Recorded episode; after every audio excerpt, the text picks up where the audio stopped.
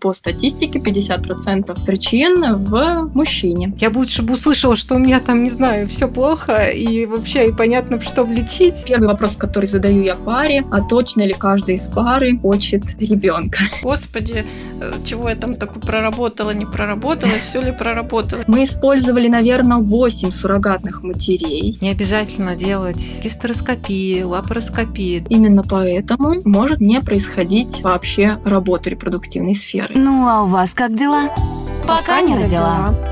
Привет, это снова мы, Настя, Саша, подкаст «Пока не родила» и наш третий выпуск «Психологическое бесплодие. Миф или реальность». Всем привет! Сегодня у нас экспертный выпуск, и мы рады приветствовать гостью сегодняшнего нашего выпуска Пшениснову Ирину Васильевну. Всем здравствуйте! Ирина Васильевна – врач-репродуктолог клиники «Мать и дитя», город Ярославль, автор статей в области ЭКО и доказательной медицины, соавтор канала «Репродуктивная медицина». Спасибо, что вы сегодня с нами. В сегодняшнем выпуске мы обсудим, как проводится диагностика пациента перед постановкой диагноза бесплодия, в какой момент в карте по появляется диагноз бесплодия неуточненного или неясного генеза, какая стратегия работы с бесплодием неясного генеза, как часто репродуктолог направляет пациента к психологу, какие есть для этого маркеры и вообще существует ли в мире доказательной медицины понятие психологическое бесплодие. Ирина Васильевна, хочется начать нашу беседу с этапов диагностики пары, которая приходит на прием к репродуктологу. Предположим, есть такая пара, которая пришла с запросом, что в течение некоторого времени у них не наступает естественная беременность. Какие ваши рекомендации как репродуктолога будут с точки зрения диагностики? У репродуктологов есть четкие рекомендации, когда мы ставим диагноз бесплодия. То есть это для пар моложе 35 лет год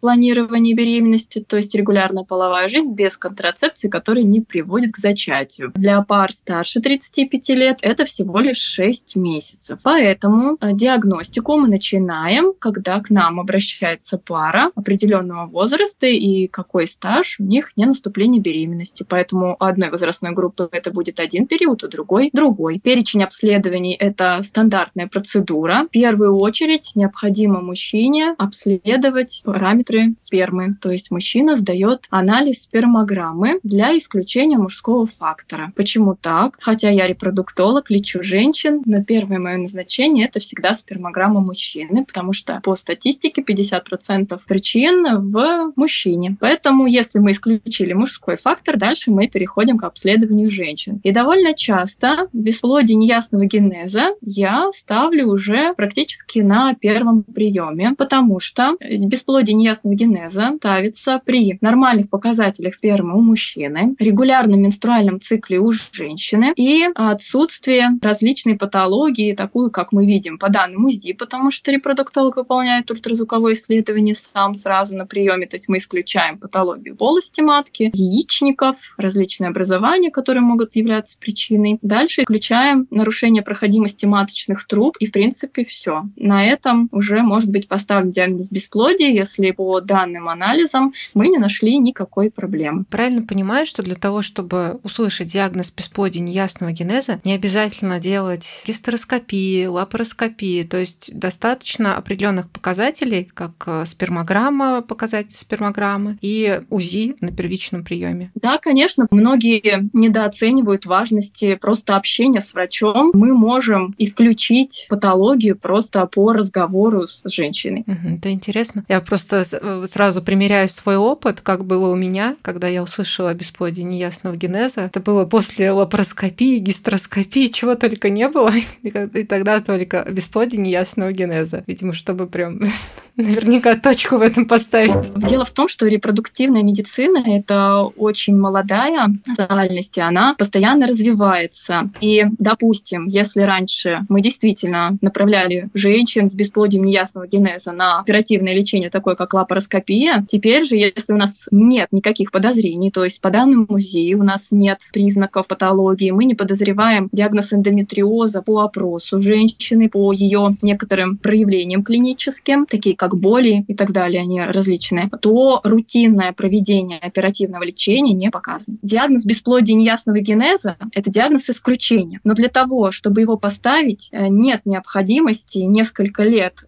ходить, сдавать анализы, обследовать пару по всем известным а, параметрам, которые вообще никак не влияют на наступление беременности, такие как там тромбофилия, ашелиотипирование и так далее, которые анализы достаточно дорогостоящие, но вообще никакой связи не имеющие с наступлением беременности. И у нас вообще есть такие маркеры, что пара приходит, и в течение шести месяцев мы должны поставить диагноз. Если диагноз мы не можем поставить, ну, значит, либо мы не нашли причину, это бесплодие неясного генеза, либо мы уже нашли причину и ее лечим. Угу. У меня перед первым протоколом также стоял диагноз бесплодия неясного генеза, хотя ранее был диагностирован эндометриоз на лапароскопии, а сейчас диагноз изменился с неясного генеза на бесплодие по причине эндометриоза. И это такой интересующий вопрос многих э, девушек, планирующих беременность. Ирина Васильевна, все-таки эндометриоз может быть причиной бесплодия? Да, эндометриоз является причиной бесплодия, но это не причина бесплодия неясного генеза. То есть сам по себе диагноз бесплодия неясного генеза – это когда мы причину не нашли, а эндометриоз – это причина бесплодия. Именно поэтому, почему это важно? Потому что тактика работы с пациентом различная при бесплодии неясного генеза и э, при бесплодии, связанном с эндометриозом, например. Это прям очень интересный вопрос был про эндометриоз. Я вспомнила тоже свой неясный генез, потому что у меня тоже на лапароскопии в свое время нашли очаги эндометриоза, потом эндометриозная киста и вот это все. Но у меня так упорно стоял бесплодие неясного генеза. И получается, что все таки такая причина, как эндометриоз, это уже не неясный генез, это уже вполне Понятно. себе понятный, понятный генез. С постановкой диагноза понятно. И, предположим, пара обследована и действительно, ну, обследована, насколько это возможно, да, для постановки этого диагноза, и вот у них бесплодие неясного генеза. И какая дальнейшая стратегия работы с такой парой, когда вроде как причины не выявлены, что с ними дальше делать? Также есть определенный алгоритм действий при лечении пары с бесплодием неясного генеза. И есть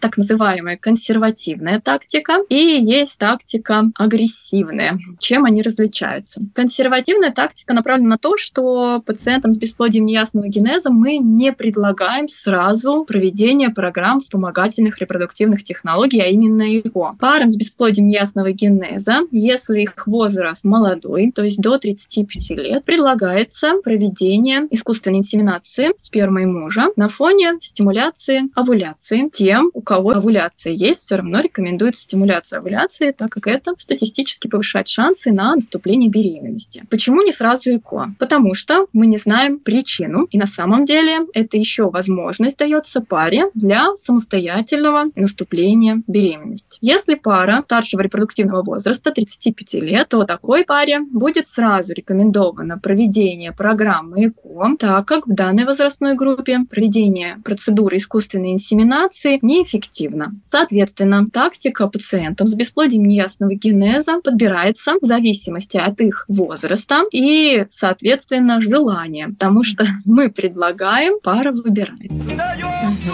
понятно. Ирина Васильевна, а как, по вашему мнению, почему бесплодие неясного генеза часто формулируют как психологическое бесплодие? И существует ли, в принципе, в мире доказательной медицины такое понятие? А, начну от обратного отвечать. Психологическое бесплодие, как таковая нозологическая единица в репродуктологии не выделяется. Почему это так, я до конца не скажу, но в том же, допустим, гайдлайне, клинических рекомендациях европейских, психологическое бесплодие, то есть помощь психолога указана в конце самого гайдлайна в уже альтернативных методах лечения. То есть там четко указано, что как таковое психологическое бесплодие, как отдельная причина бесплодия неясного генеза не может выделяться, но парам с таким диагнозом показана консультация психолога с целью снижения стресса. То есть ну, у нас все пары с бесплодием со стрессом, но при бесплодии неясного генеза наиболее сложно пациенту принять на самом деле, что они здоровы, потому что никто не может четко сказать, какая причина, но при этом и беременность не наступает. И вот в данном случае психолог поможет именно настроиться правильно на дальнейшую терапию и помочь также, э, я считаю, как сохранить отношения в паре. Особенно это важно, когда очень долго у них беременность не наступает. Uh-huh.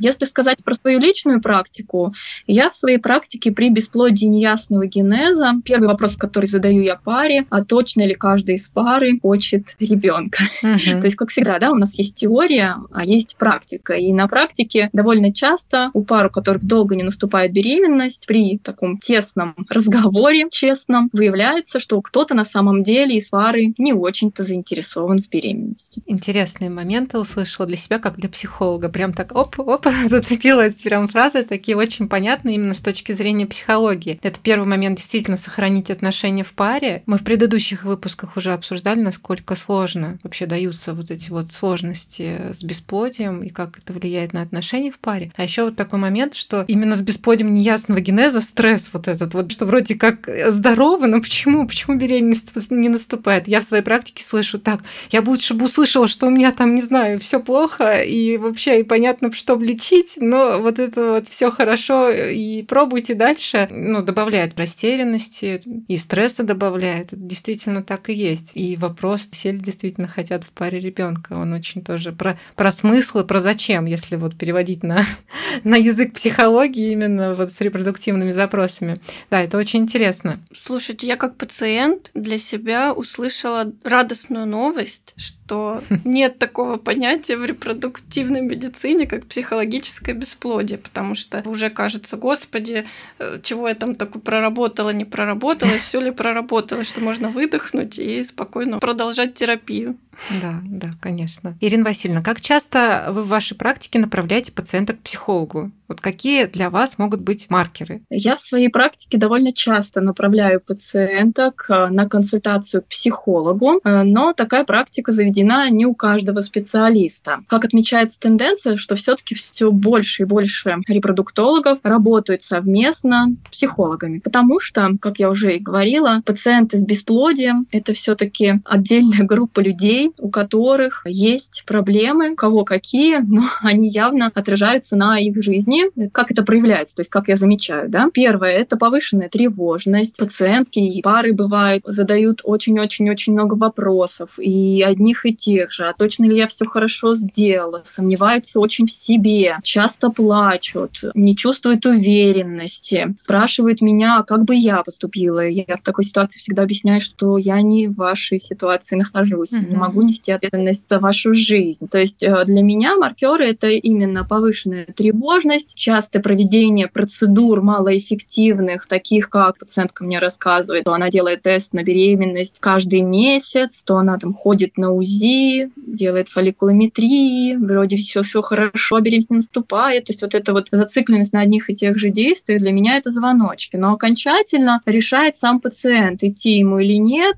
И сейчас я довольно часто на свое предложение посидите психолога получаю ответ, что я уже работаю с психологом. Mm-hmm. Я говорю, хорошо, продолжайте работать. В каких-то случаях я вижу прям хороший результат работы психолога, потому что женщина становится уравновешенной, спокойной, оценивающей вот всю ситуацию и понимающей. Я думаю, что они так прорабатывают. Я на самом деле не присутствовала ни на одном из тренингов именно пациенток, да, не до конца знаю, как это все проходит у всех, но думаю, что они все-таки оценивают вот эту возможность стать мамой, отпускают это переживание, что они мамой никогда не не станут. На качество жизни это однозначно влияет. Каким путем вообще женщина проходит этот путь бесплодия к беременности, к рождению ребенка? Это очень важно. И в первую очередь это влияет ведь на действие. Ведь вот вопрос такой, а готовы ли все участники, будущие мама, будущий папа к рождению ребенка, как они это в себе вообще представляют, как видят. Если кто-то не хочет, это, это в первую очередь влияет на действие. Это влияет на их отношения, именно на интимную жизнь влияет в том числе, на то, когда она там как принимает э, препараты, не принимает, он идет сдавать анализы, не идет. Какой-то блок, какое-то убеждение, какая-то установка, если говорить да, на психологическом языке, это влияет непосредственно на действие. Ну а дальше уже э, вопрос будет про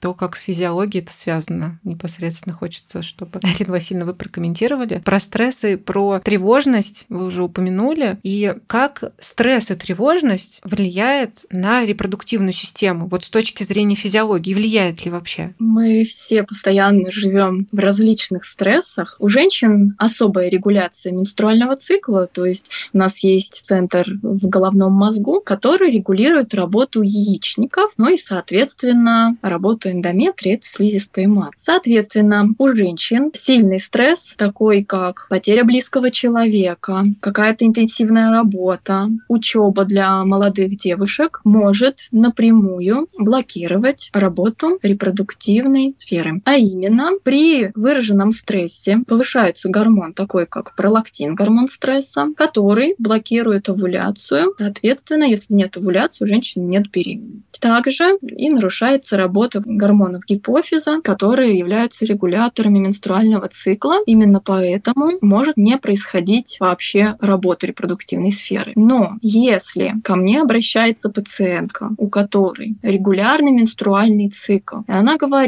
что у нее есть сильный стресс, то вот такой стресс не отражается на наступлении беременности. То есть у женщин есть четкий маркер, насколько выражен тот стресс, который у нее есть. И если при обычно регулярном менструальном цикле цикл начинает нарушаться, значит это действительно стресс, который мешает наступлению беременности. То есть если я правильно понимаю, то э, есть связь непосредственно стресс, тревожность и репродуктивная система. При этом с точки зрения репродуктивной системы это признаки, это непосредственно менструальный цикл, это овуляция. И в этих случаях действительно можно сказать, что да, это тот признак, что стресс и тревожность являются причиной ненаступления беременности. Да. По ходу нашей беседы у меня возник такой вопрос. А вообще можно как-то отследить и понять, в каком состоянии ты сейчас находишься? И, Настя, это, наверное, больше вопрос с точки зрения психологии. Можешь как-то прокомментировать? Мне здесь хочется прокомментировать да, и подытожить вот этот вот момент, что все таки есть стресс и тревожность, которые влияют на репродуктивную систему непосредственно, то есть это овуляция, это менструальный цикл. И есть стресс и тревожность, которые влияют и на качество жизни, ну, женщины в частности, пары в общем, которые влияют на действия и вообще, в принципе, на состояние. Как обратить внимание на то, что вообще с тобой происходит? Это тело. Если кратко, то это тело. Иногда говорят, ой, у меня мозг перестал работать. Как раз-таки к вопросу, да, что для того, чтобы действовать, нужно рационально понимать, понимать, что я хочу. Так, у меня прием у репродуктолога во столько-то, УЗДИ во столько-то и так далее. Когда человек находится в стрессе, у него, если возвращаться к головному мозгу, то тут включается, тут выключается, эмоции превалируют, и все. Действие, действие не происходит. Это все тело. Нужно обращать внимание, что происходит с телом. Предлагаю эту тему с точки зрения психологии обсудить в телеграм-канале. Вообще отдельным постом, например, сделать. Как, э, Это вообще супер будет. Я напоминаю, что ссылка на телеграм-канал будет в описании к выпуску. Ирина Васильевна, а мне вот интересно ваше мнение по поводу самого популярного совета для тех, кто долго планирует беременность. Это отключите голову или отпустите ситуацию. Возможно, в вашей практике были случаи, когда с изменениями психологического состояния пациента или пациентов вот получали наконец-то долгожданный результат. Да, конечно, у меня, как у, наверное, любого репродуктолога, такие результаты есть. Один раз ко мне обратилась даже знакомая девушка, долго не наступает беременность. Я разобрала ее историю, поняла, что она очень много всего делает, а проблемы я не вижу никакой в наступлении беременности. Я ее попросила вообще ничего не делать, не ходить на УЗИ, не пить препараты, ничего не делать. И в следующем же цикле у нее наступила беременность. Также беременности могут наступать, и вот это, наверное, чаще в моей практике, когда пациенты с бесплодием неясного генеза наконец-то принимают для себя решение о проведении программы ЭКО. И когда мы уже собрали все анализы, все сделали, ждем менструацию для того, чтобы начать программу ЭКО, наступает желанная беременность. С бесплодием 5 лет, 7 лет. Такие случаи у меня были. Конечно, я безумно рада за пациентов, но до конца для себя думаю, что вот в этих случаях, наверное, и есть то самое психологическое бесплодие, когда пациенты уже отпустили свою проблему, перестали быть зацикленными, расслабились, что все, сейчас сделаем ЭКО, беременность наступит, и, возможно, поэтому беременность наступает. Но это только мои догадки. Очень здорово, такие вдохновляющие истории. А мы будем двигаться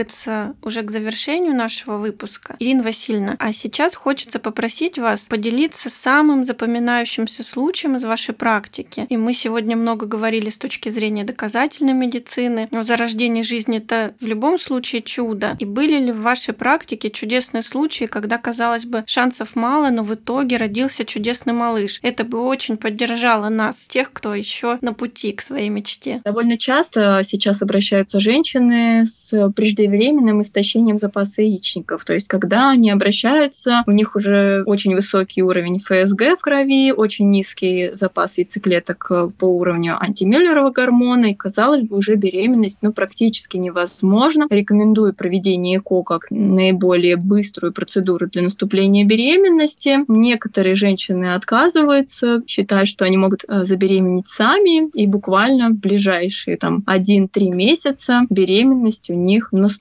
Я не про то, чтобы отказывались от ЭКО, я всегда за то, чтобы люди действовали и шли, но я сторонница того, что я прислушиваюсь к тому, что хочет женщина. И чаще всего они знают то, чего они хотят. Из самого сложного моего случая, когда, в принципе, можно поставить бесплодие неясного генеза, пациентка, у которой были противопоказания к вынашиванию беременности, и было уже э, такое состояние, что в яичниках нет фолликулов. То есть такой женщине приходилось использовать донорские яйцеклетки и сурмаму для вынашивания этой беременности. Вроде бы самый простой вариант для репродуктолога. Берешь донорские яйцеклетки, берешь сперму мужа, переносишь суррогатной маме, и вот тебе 50% наступления беременности. Но с этой пациенткой мы провели две программы ЭКО с донорскими яйцеклетками, с двумя разными донорами, перенесли 16 эмбрионов, Ого. хорошего кайфа. Мы использовали, наверное, 8 суррогатных матерей. На определенном этапе, естественно, мы останавливались, искали причину, обращались к лучшим генетикам России, которые не могли мне ответить на вопрос, что нам дальше делать. И поэтому э, с пациенткой мы принимали решение, что так как мы проблему не видим, надо продолжать проводить переносы эмбрионов. И, конечно, 16 эмбрионов за 11 переносов мы не все всегда переносили одного, но на одиннадцатый перенос, с переноса двух последних эмбрионов вообще из этих 16, наконец-то наступила нормальная беременность, которая закончилась родами одного малыша, здорового и счастливых родителей. Аж мурашки да, по коже вообще. Тоже Фантастика. Фантастическая история. Спасибо за такую вдохновляющую действительно историю. Такое действительно не часто услышишь. Да, но это то, с чем нам работать. И, конечно, в данных ситуациях очень приятно, когда пациент тебе доверяет. То есть эта история только моя с ней. Не было ни одного протокола не со мной, да, все переносы делала я. Потому что довольно часто в таких ситуациях а, пациентки начинают сомневаться в своем докторе, mm-hmm. искать другого доктора, да, менять клинику, но вот в данной ситуации, вот в этой истории, это не пришедший уже с багажом, да, mm-hmm. это вот именно от начала и до конца моя пациентка, конечно, это не за год, мы потратили на это пять лет, mm-hmm. я успела ходить в декрет, выйти и все-таки сделать победный перенос. Просто супер. Да. А какой вот. уровень доверия тоже вот хочется это отметить в плане ну, от пациента это действительно. Это же очень важно, когда такой контакт с врачом и угу. когда ты готов идти до конца, работая в команде. Да, это действительно уже как команда звучит, да, да? не просто пациент и репродуктолог, а именно команда. Круто.